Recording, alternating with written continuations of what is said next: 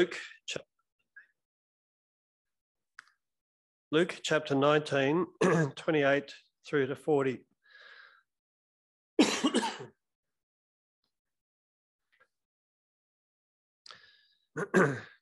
Luke 19, 28 to 40. After Jesus had said this, he went on ahead, going up to Jerusalem. As he approached Bethphage and Bethany at the hill called the Mount of Olives, he sent two of his disciples, saying to them, Go to the village ahead of you, and as you enter it, you will find a colt tied there, which no one has ever ridden. Untie it and bring it here. If anyone asks you, Why are you untying it? tell him the Lord needs it. Those who were sent ahead went and found it just as he had told them. As they were untying the colt, its owners asked them, Why are you untying the colt? They replied, The Lord needs it. They brought it to Jesus, threw their cloaks on the colt, and put Jesus on it. As he went along, people spread their cloaks on the ground, on the road. When he came near the place where the road goes down the Mount of Olives, the whole crowd of disciples began joyfully to praise God in loud voices for all the miracles they had seen. Blessed is the King who comes in the name of the Lord. Peace in heaven and glory in the highest.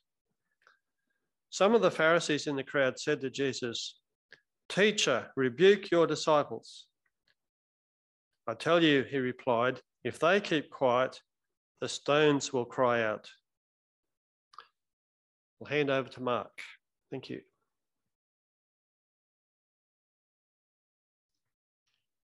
Well, good morning, everyone, and uh, thank you very much, uh, Pastor Warren. You might be wondering why did I choose a reading to do with Palm Sunday when it's way past Palm Sunday? But it's a remarkable account, isn't it? Because here we see Jesus coming down uh, towards Jerusalem, down the mountain, and uh, the people are crying out to him, and they're saying that he is the Messiah in effect. So, what happens there is that the, um, the, the Pharisees, of course, are offended by this, and they say to him, um, Tell your disciples to stop this, rebuke them. And uh, I just want to share my screen with you because uh, I think this is so important because his Jesus' response to them is really what the subject of uh, my talk is about today. So let me share the screen. Hopefully, uh, you should be receiving that okay.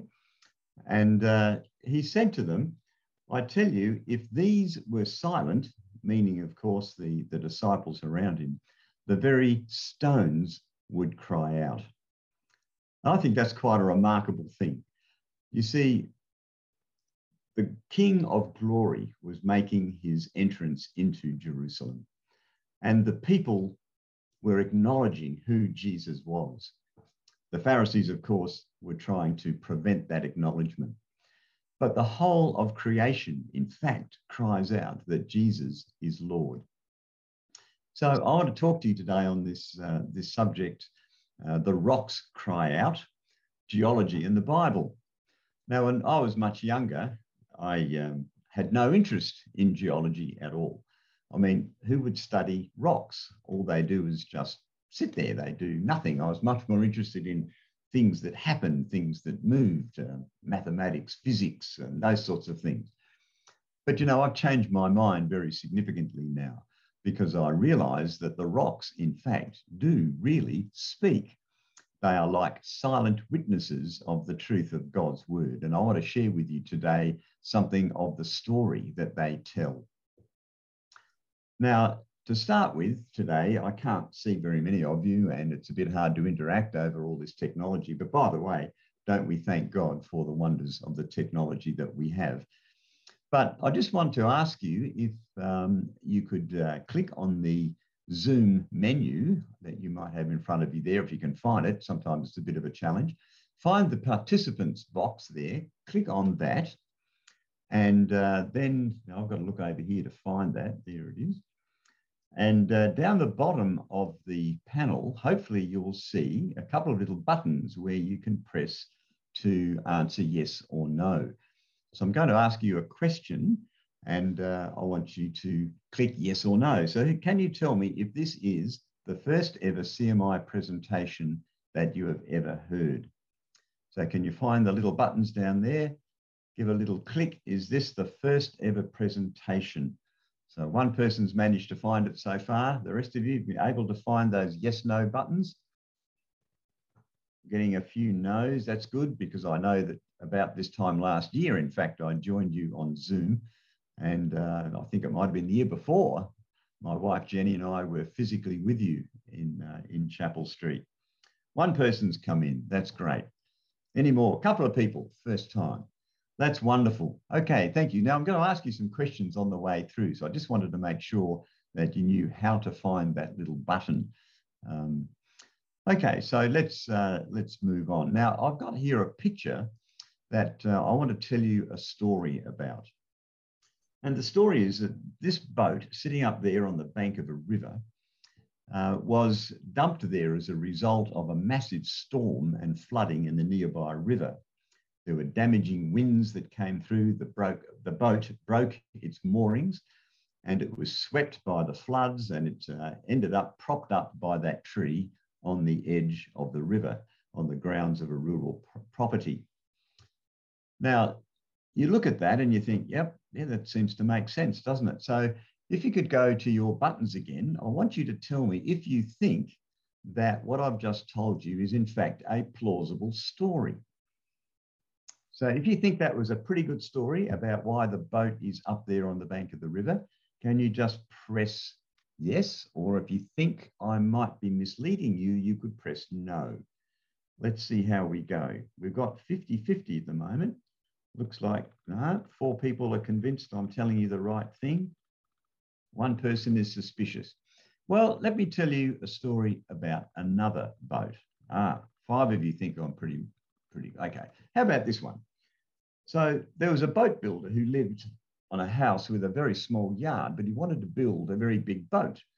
So he thought that if he could build it on the roof of his house, he could build it larger than his yard and then bring in some cranes and mobile transports and, and deliver the boat to the water. But he didn't figure out the area that was going to be needed for the cranes and the transport. And um, unfortunately, it caused him to have to purchase the nearby properties, have the buildings demolished so the trucks could get in. But then he hadn't budgeted on the weight of the boat and it started to crush his house. And you can see his distressed wife and daughter there in the foreground. Now, do you think that is a plausible story? If you think that's a plausible story, why don't you vote yes? Or if you think I'm misleading you, you could vote no. So let's see how we go this time. Oh, a few people are a bit more suspicious this time. A lot more suspicious. Okay, well, I think you've figured me out. So let me tell you what the real story is behind these two votes. Thank you for all those who voted. You see, mm. the first boat is actually under construction on the bank of a river, and the builder is going to arrange for cranes to lift it across and put it down in the water. So, no, it was not the result of a storm and it's not swept up there by accident. And this one, of course, you may have figured out, is the result of the 2011 tsunami that swept onto the coast of Japan, causing extraordinary damage. But I guess my point here is that I can tell you a story about something you see. And if I'm very authoritative, you might believe me. And if I tell you enough or enough people tell you the same story, you might think, well, you know, maybe this is actually the case. Maybe it's true. So when we look at things around us, we need to have a backstory, if you like. What's actually happened behind this to permit us to be able to interpret it. You know, folks, that every single one of us has come into life in the middle of the story. And we don't know what's happened before, and we don't actually know what's going to happen ahead of us. So, how do we find out what the real, the true backstory is? Well, I think we can find out by going to God's word, because God, in his grace and mercy, has provided us with all we need to know about what happened at the beginning and what is going to happen in the future. And when we go to the Bible, we discover that God tells us he created everything in just six normal length days, just like the days that we experience now. But importantly, that story about our origins, or perhaps I should use the word that account, because it's actually the truth, I believe, begins and rests on the assumption that in the beginning there was a God who created everything. He spoke it into being. And as we look at his word, we discover that he gives us a timeline. And we can see that from Adam all the way through to Abraham on that top line. We can see all of the fathers and sons in succession, and their ages are given. So we can work out that Abraham was born about 2,000 years after the creation. We can also work out that from the time of Abraham through to King David, and then via the line of Mary and via the line of Joseph, we can get to Jesus. And that's also about 2,000 years. And of course, between Jesus' time and now is about 2,000 years. So, according to the Bible, here we are about 6,000 years after the creation. That's what the Bible tells us about our origins, our backstory, if you like. How did we get here? but we all live in a culture which has a very different backstory. And that backstory is what we could call evolution. And it tells us that some 13.8 billion years ago, there was a, a big bang and out of that big bang came all of the stars and galaxies, and ultimately our galaxy, and then our solar system, our planet. And then on our planet, life arose. And here we are today. Now, the backstory of our culture assumes that we can only explain the universe in natural terms, things just naturally occurring. It's actually a philosophy called naturalism. And you know, that's how people arrive at these vast ages. They begin with an assumption, a very important assumption, that there is no God and that we have to explain everything around us in purely natural terms. But, friends, I want to point out to you that if you begin with the assumption that there is no God, that's really the same as atheism. It's like we exclude God from the picture right at the very outset. So the only possible option are natural processes. And therefore, we end up with vast periods of time. So the evolutionary story is basically atheism disguised in scientific terms, or if you like, it's atheism in a lab coat. You see, the way we look at the world and understand it is it's called our worldview. And the way we interpret the world depends upon the backstory that we believe. So if we believe the evolutionary story, and by the way, most people do, of course, because that's what's taught as a fact in our schools and turn on the television set and look at a documentary, it'll tell you about the millions and millions of years and we have random processes. Death has always been a part of life and molecules to mankind and so on. but I guess the invitation I want to make today is to change the glasses that you use to look at the world, change your belief about what's happened in the past, the backstory, and take God's word as the authority. Because when you do that, you see the world as only thousands of years old, that there was no death originally before the fall of man, that God created living organisms to reproduce according to their kinds, and so on. Now, some people at this point will say to me, but, but hang on a minute, Mark. Are you telling me that science is wrong? Well, not exactly. In fact, science is about examining the observable world, isn't it? You see the kinds of amazing inventions that we all take for granted these days are the result of us observing the present world and figuring out how the universe works. Not how it came to be, but how it works. And it's that kind of observable, repeatable, experimental science that gives us all the amazing technological advances that we enjoy. But there's another kind of science, and we could call it historical science. Now, this is still science, don't misunderstand me, but it has an added dimension. And the added dimension is the belief about what the backstory is about how things came to be. So in this illustration, this scientist is looking at a rock and it has a fossil in it.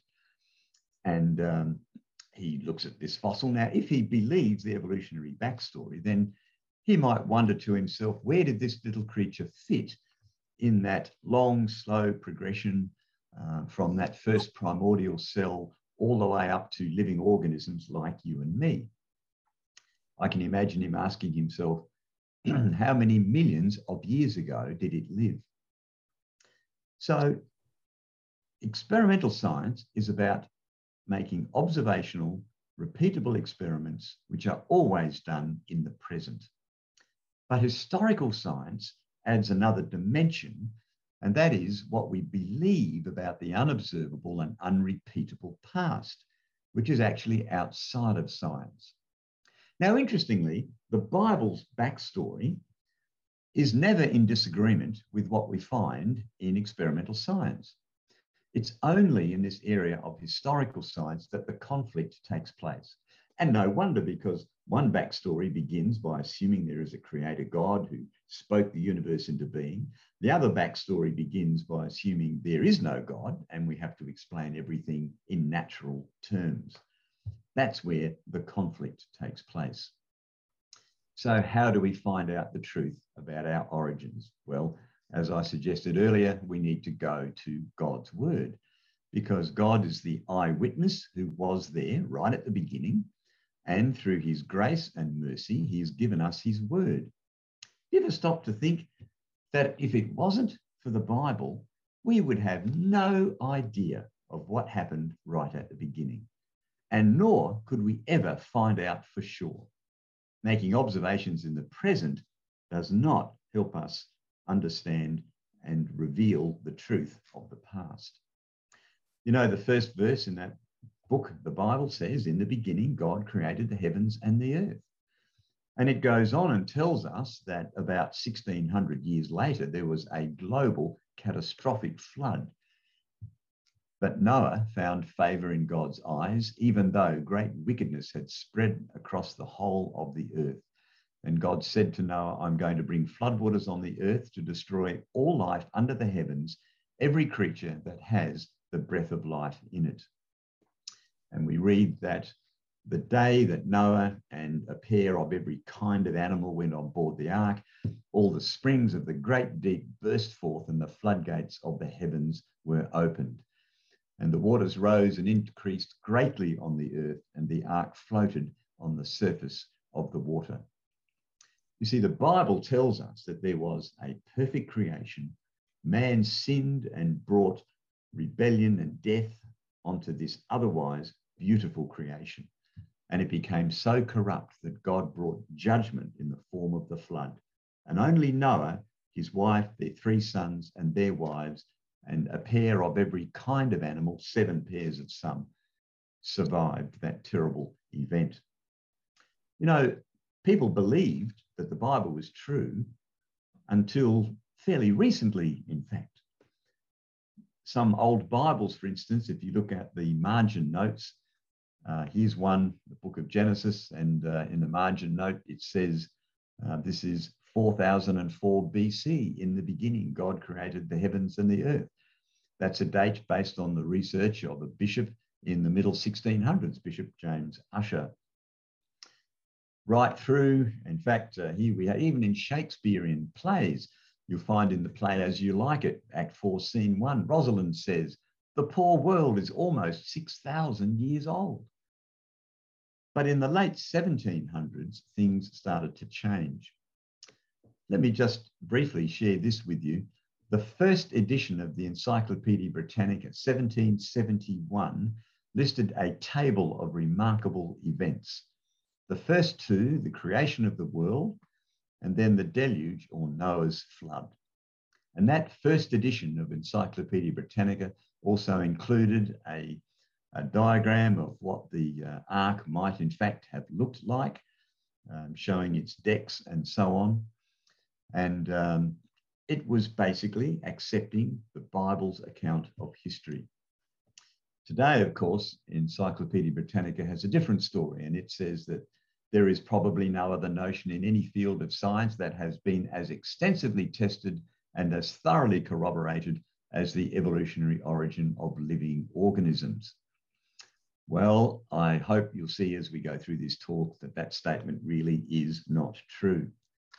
In fact, it was in the area of geology in the late 1700s that people in the West started to disbelieve the Bible's timeline of history.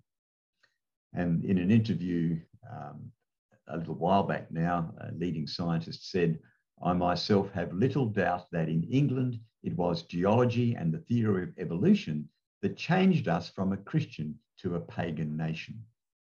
So, how did it happen? Well, the father of geology, Nicholas Steno, in the 1600s, he was the one who wrote first about stratigraphy, that's the strata, the layers of rock, and he attributed them all to the effects of Noah's flood. But then along came James Hutton, and he wrote a book called The Theory of the Earth, in which he said the past history of our globe must be explained by what can be seen to be happening now. You may have heard that catch cry. It goes, the present is the key to the past. In other words, Hutton introduced what is called uniformitarianism. We can only explain our origins in terms of mechanisms we see happening now. You notice those key words? The globe must be explained by what can be seen to be happening now. Unfortunately, the church did not stand firmly on Genesis and oppose what Hutton was saying. So by the time the middle 1800s came, a man called Charles Lyell was able to champion this whole idea of uniformitarianism. He wrote a series of books, The Principles of Geology. And in a letter to a friend, Lyell said his objective was to free the science, that is geology, from Moses. And Charles Darwin had a copy of Charles Lyell's volumes on the principles of geology. And that really provided Darwin, if you like, the platform, this idea of the millions of years of the age of the Earth, to develop his ideas about biological evolution in the middle 1800s. And that then really brought about a dramatic change and a rejection of the opening chapters of the Bible. So when we look at landscapes like this one, these are the Glass House Mountains that you would see if you go north of Brisbane in Queensland. How do we interpret the landscape? Well, the way we interpret it depends upon the backstory that we believe. So here at a lookout at the Glasshouse Mountains is an interpretive sign. And the sign says, the Glasshouse Mountains were once lava plugs within volcanic cones.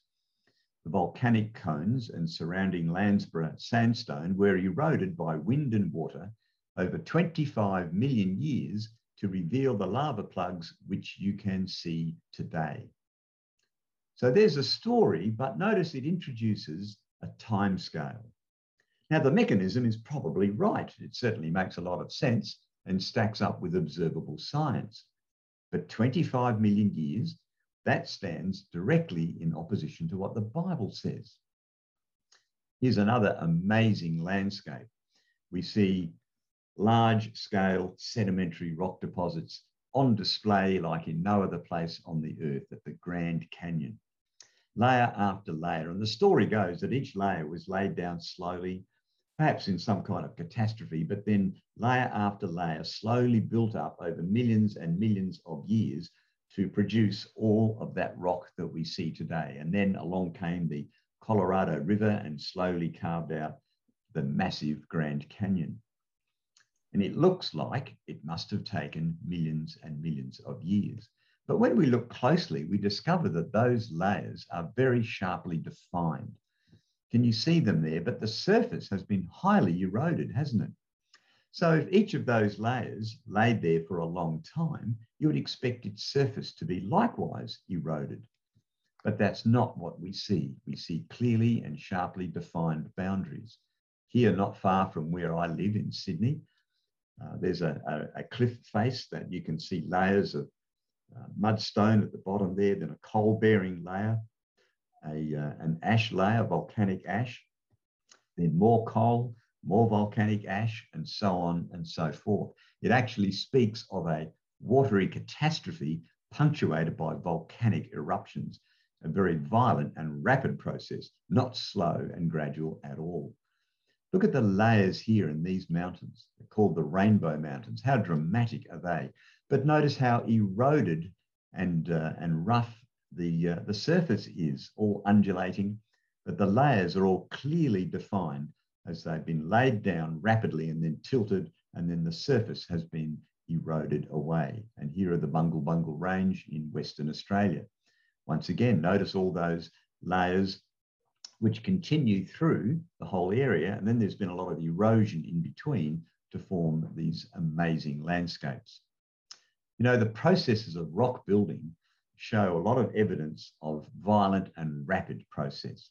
We find what are called polystrate fossil trees. These are fossils which uh, tree trunks that run through multiple layers. Now, if each of those layers were thousands of years apart or took a long time to form, the tree would have rotted away long before.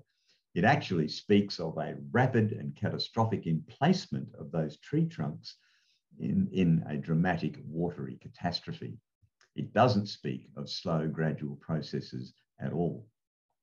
Now, in fairness, modern day geologists recognize that catastrophic processes do, in fact, have a place in describing geology, and they often appeal to a catastrophe in a local area. Interestingly, though, they never combine all of those local catastrophes into one global one because that might sound like a biblical flood. But we also find these layers and layers of rock amazingly folded in structures like this one that we see here in Alaska. You can still see each of those uh, sedimentary layers. Sedimentary rocks, by the way, are rocks laid down by water, and we find them all over the earth. That sounds consistent with a global flood, doesn't it? But have you ever tried to bend a rock? I mean, what happens? It, it obviously fractures, doesn't it? You don't take a rock or layers of rock and bend them tightly like these without any sign of fracturing. Now, you can bend rocks, often through metamorphosis, but that involves a lot of heating, and you see evidence of that. But there is no evidence in these situations. But you know, the Bible tells us that at the subsidence of the flood, the mountains rose up and the valleys sank down, and the crust of the earth would have been uh, laterally stressed and buckled and folded, and those freshly laid, water laden sedimentary rock layers would have um, been distorted into these shapes and then solidified. But you know, evidence for rapid formation is not just in the nature of the rocks. We also find in those sedimentary rocks the remains of once living creatures like this beautifully preserved fossil fish. Now, in our biology textbooks and so on, you often hear about the origin of fossils. And uh, the story goes, and in fact, you see it on interpretive signs. Let, let me share one such sign with you. And uh, this sign explains how the fish were preserved. And uh, I'll read out each of the sections there. It says the fossil fish at Wapiti Lake are discovered in layers of black shale that were once mud on the floor of the sea. And the first panel says, the Wapiti Lake fish lived in open ocean waters. When they died, they sank to the bottom, where they were buried in the mud.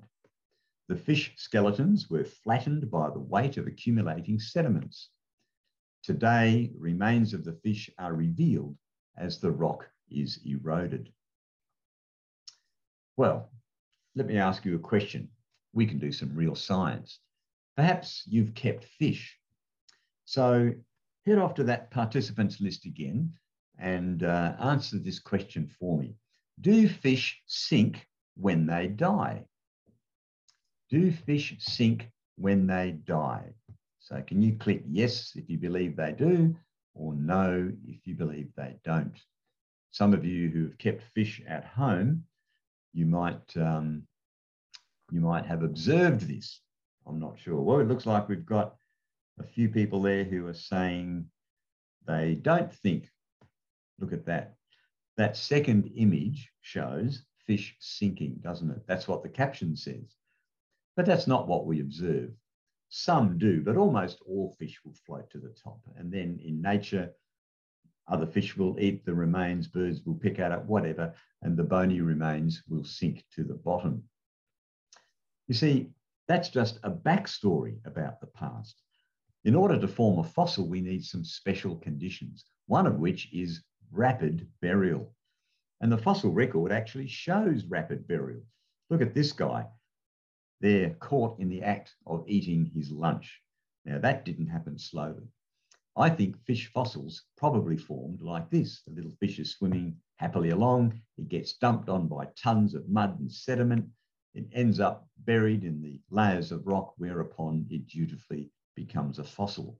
But you know, that disastrous, catastrophic, rapid process is exactly consistent with what we'd expect if Noah's flood was actually true. You know, to form a fossil, we need to have rapid burial. We need to have uh, lack of predation. Predators must not be able to reach the body. It needs to have, uh, there needs to be oxygen deprivation so the body doesn't rot away. And not only that, but a continued accumulation of sediment on the top. All of those features are what we would expect to find as a result of Noah's flood. So what that tells us is that the layers of rock that we look at must have formed quickly because they contain fossils which must have been buried quickly. So scientists thought, well, maybe the time, the millions of years, must be between the layers. Well, when we look between layers of sedimentary rock, we often find what are called ephemeral markings, things that require rapid burial to be preserved, like ripple marks and fossil remains of raindrops or animal tracks. Here are some fossilised ripple marks at Kalbarri National Park in, uh, in Western Australia. Another layer has been deposited over the top quite quickly. When you're down at the beach and you see ripple marks on the seashore, how long do those ripple marks last in the sand? Not very long. The next tide and they're all washed away and new ones are left. And animal tracks, the same thing. If you leave footprints on the beach in the sand, do your tracks last to become fossils? Well, no. So the ephemeral fossils suggests that there's been little or no time between the layers. So the time doesn't pass there either. So in the rock layers, the time is not in the layers and it's not in the gaps. You know, there are no millions of years in the rocks. So the rocks actually tell us a story. They do speak and they speak out about the truth of the account in the Bible of the flood of Noah.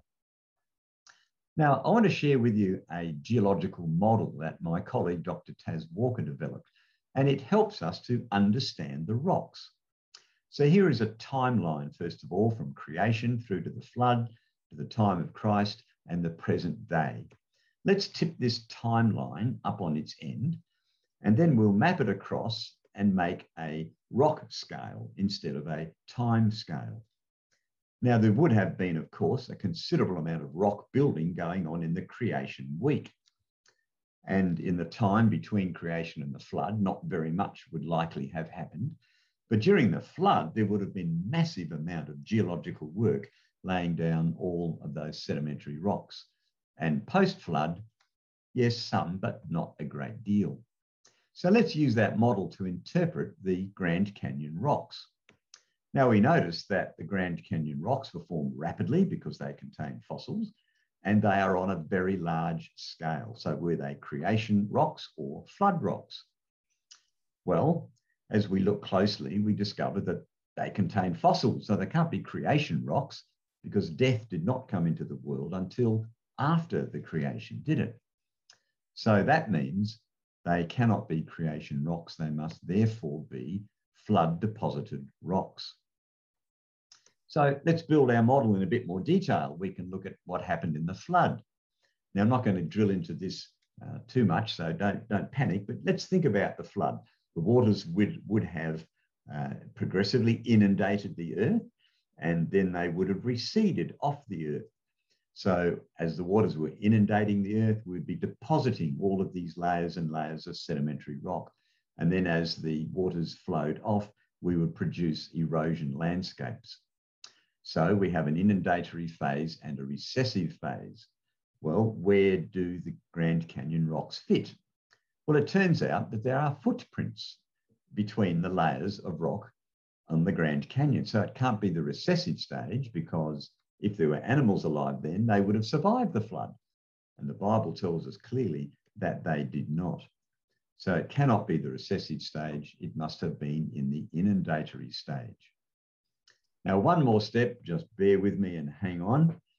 Let's look at the recessive stage. There are two parts of that, what's called abative and dispersive. So the first thing that happens as the mountains rise up and the valleys begin to sink down at the subsidence of the flood, all that water begins to flow off of the continents, initially as vast sheets of water, cutting huge flat areas like the Australian outback, the Canadian prairies, the Russian steppes, and so on. These are called planation surfaces. And then as the water started to get shallower, it would disperse into channels and valleys. And we would see a lot of very common features. The Blue Mountains, not far from where I live, you can see the planation surface. It's a high plateau. And in fact, uh, in the New England district in Armidale is also a high plateau with deep gullies and gorges that have been eroded out during the dispersive phase of the flood. Here in Monument Valley in Utah, we see planation surfaces and massive erosion. Grand Canyon, it's a high elevated plateau, but the canyon has been carved out through massive erosion. And in the southern highlands, uh, we see the same planation surfaces and massive erosion. Now, all of these signs are consistent with a massive watery global disaster, just like described in the Bible. You see, the rocks really do speak of the truth of God's word. But let's take a look at some smaller features. Here are some rocks and boulders on some flat surfaces. Now, these are quartzite cobbles, and they've been moved about 500 kilometres from their source. And geologists can tell that this is in the US, and these rocks have come from the Rocky Mountains and they're strewn across the central plains of the US. What could move these boulders on a flat surface so far? Well, when the numbers are crunched, these cobbles, which some of which are about 15 centimetres across, that's about a hand span approximately, they would require a water flow of at least 105 kilometres per hour at a depth of 60 meters to move them and spread them across the US. That is amazing. We don't see that happening today, do we? But guess what? It's consistent with the Bible's record of a global flood. You know, with the aid of Google, Google Earth, we can discover some interesting geological features. This is uh, a river, it's actually a creek in uh, southern New South Wales. And you can see the river channel meandering along there. And the wider area outlined in yellow is what's called the floodplain. So when it floods, the waters will flow out into that area. Now, with the help of uh, Google Earth, we can zoom right back out. And that little white square is what I was looking at in the previous illustration. But what you can see, I hope, is that what was, or rather is, the floodplain of today's Little River was actually the channel of a massive meandering river. And the surrounding countryside represents the floodplain of that mega river. So, somewhere in the past, massive amounts of water were draining off of the landscape in, uh, in central New South Wales. You know, once again, consistent with the the, the continents rising, the waters flowing off the continents at the subsidence of the flood. Now, thanks to Google Earth, we can zoom back even further. And we notice around all of the continents on the Earth, there are things called continental shelves or continental margins. And these are shallower areas which extend for sometimes up to a couple of hundred kilometres, and then it dips uh, down deeply into the ocean basins. But you know, that's consistent, isn't it, with those freshly laid, uh, the most recent layers of rock laid down in Noah's flood being swept off as the continents rise. And all that sediment is deposited around the, uh, the continents. One interesting feature, though, if we come in and zoom in just offshore from Perth, we notice there's a massive submarine canyon. It's actually larger than the Grand Canyon, directly opposite the Swan River Valley. So I can imagine how, at the last stages of the subsidence of the flood, the waters are flowing off and they're carving out very deep canyons. And we find this uh, all over the world, in fact. You know, the Bible's backstory or its record of history makes so much sense of the geology that we see today. The rocks really do speak out. So even though we've come in in the middle of the story, we can discover the truth of what has actually happened in the past. Isn't God good to have given us his word? Some people say to me, but yeah, why does all this matter? Well, let me try and explain it like this with the big picture. You see, the Bible describes the original earth as a beautiful, very good creation. And you know, when God says something is very good, you can believe it really is good. In other words, it could not possibly have been any better. There was no suffering, no sin, no pain, no death. It was a very good creation. But tragically, because mankind, we made in God's image, rejected our Creator God, that brought suffering and death into the world. Why? Because we cut ourselves off from the source of all life. The only option, if you think about it, is death and suffering. And friends, that is today's world, isn't it? Full of death, disease, suffering. That's not the world that God created. He's not like that. That's not his nature or his character. The Bible also says that there is coming a new heavens and a new earth. And that will be a restoration of the original creation. How awesome is that? You know, if we allow belief in the millions and millions of years of Earth history into our thinking, and I have to say, I did as a young Christian for many years, in fact, then it's like taking that top left hand corner out of the picture. So, can you see what happens now? That means that today's world was created that way by God. So, that means the death and suffering and all the bad stuff we see in the world today is directly attributable to Him. But that's not what the Bible says, is it? The Bible says it was Adam's sin that brought death into the world. But because the new heavens and the new earth are going to be a restoration, well, a restoration to what? To more suffering and death? So if the millions of years are true, there's actually no hope for the future either. So, friends, as I grew up as a young Christian, I was so confused. The gospel message made no sense to me.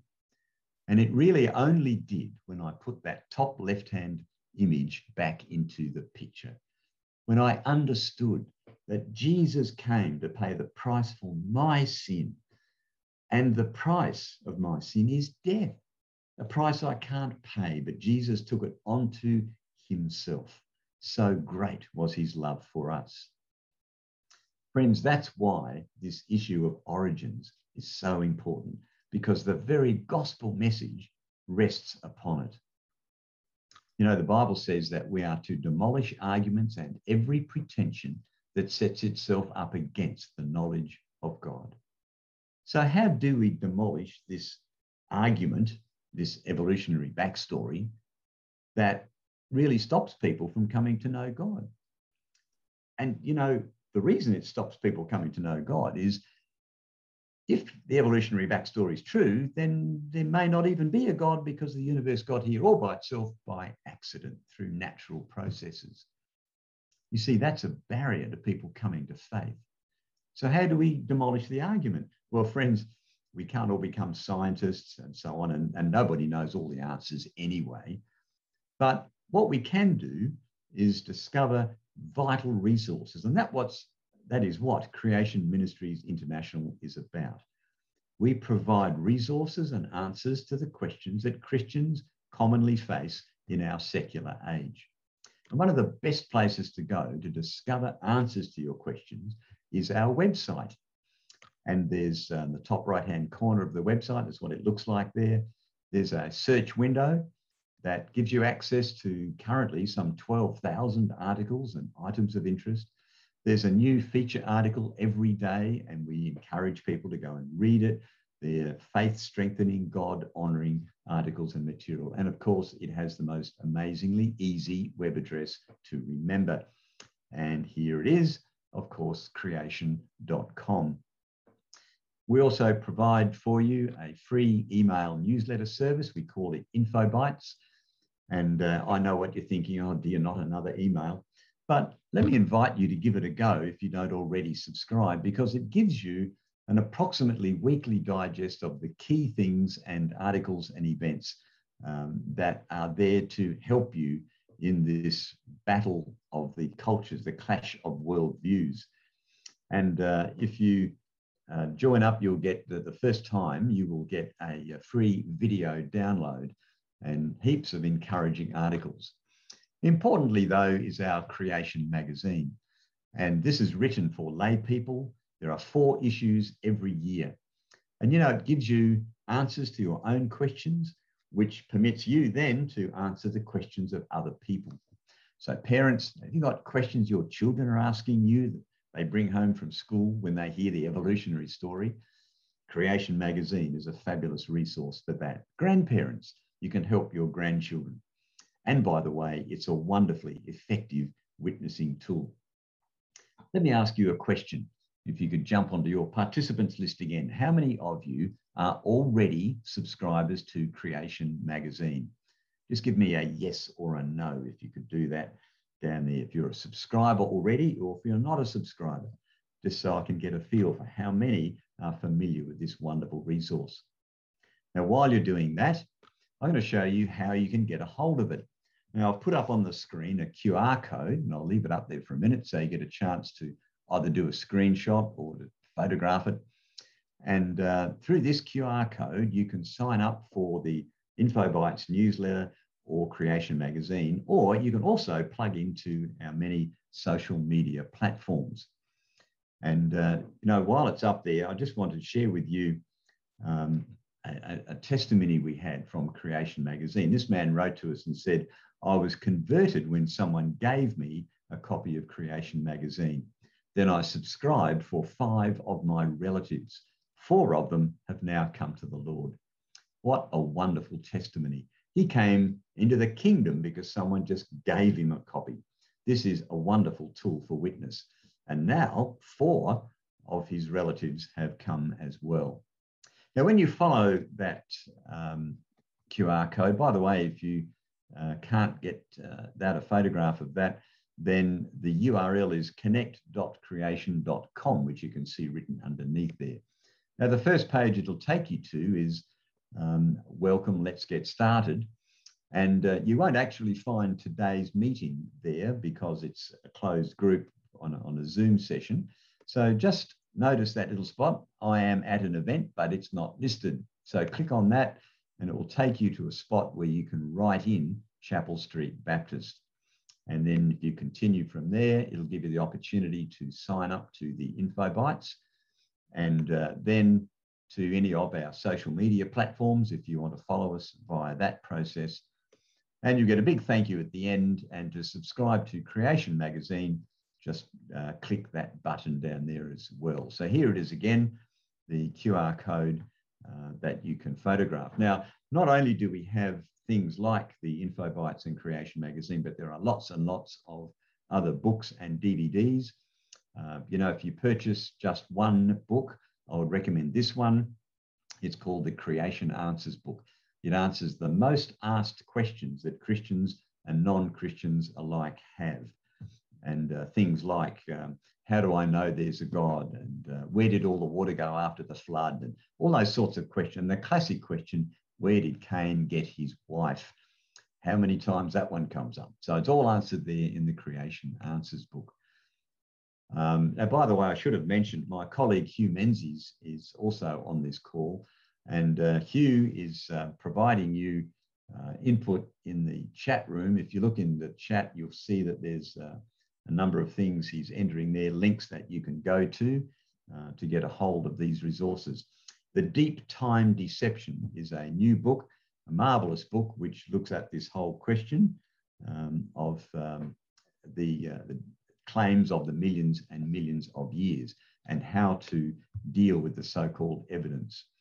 And uh, this is a great one. Those of you who have students in your family or you know students, um, the Creation Survival Guide, How to Graduate with Your Faith Intact, uh, a wonderful resource. And we have so many videos which are available through our streaming service, which you can also get a hold of. So when you get to the checkout on the website, um, here's a very useful thing to do. Type in the coupon code there that I've got up. Um, it's MH 210822, which happens to be my initials plus today's date in the year, month, day format. Now, if you type that coupon code in, you'll get a 20% discount off your purchases. Uh, that excludes subscriptions and already discounted products. So, friends, here is a great way to get equipped to answer the questions, to help demolish those arguments and pretensions that stop people coming to a knowledge of God. So let me finish where we started. So Jesus said to the Pharisees as they tried to get him to stop his disciples, proclaiming that he was the king who comes in the name of the Lord, he said to them, I tell you, if these were silent, the very stones would cry out. And friends, I want to say to you today that the stones do cry out, and they cry out glory to the Creator and the truth of his word, which leads us every time to the person and the saving grace of our Lord Jesus Christ. So thank you so much for bearing with me this morning. And uh, I'll hand back now to Pastor Warren. Thank you very much.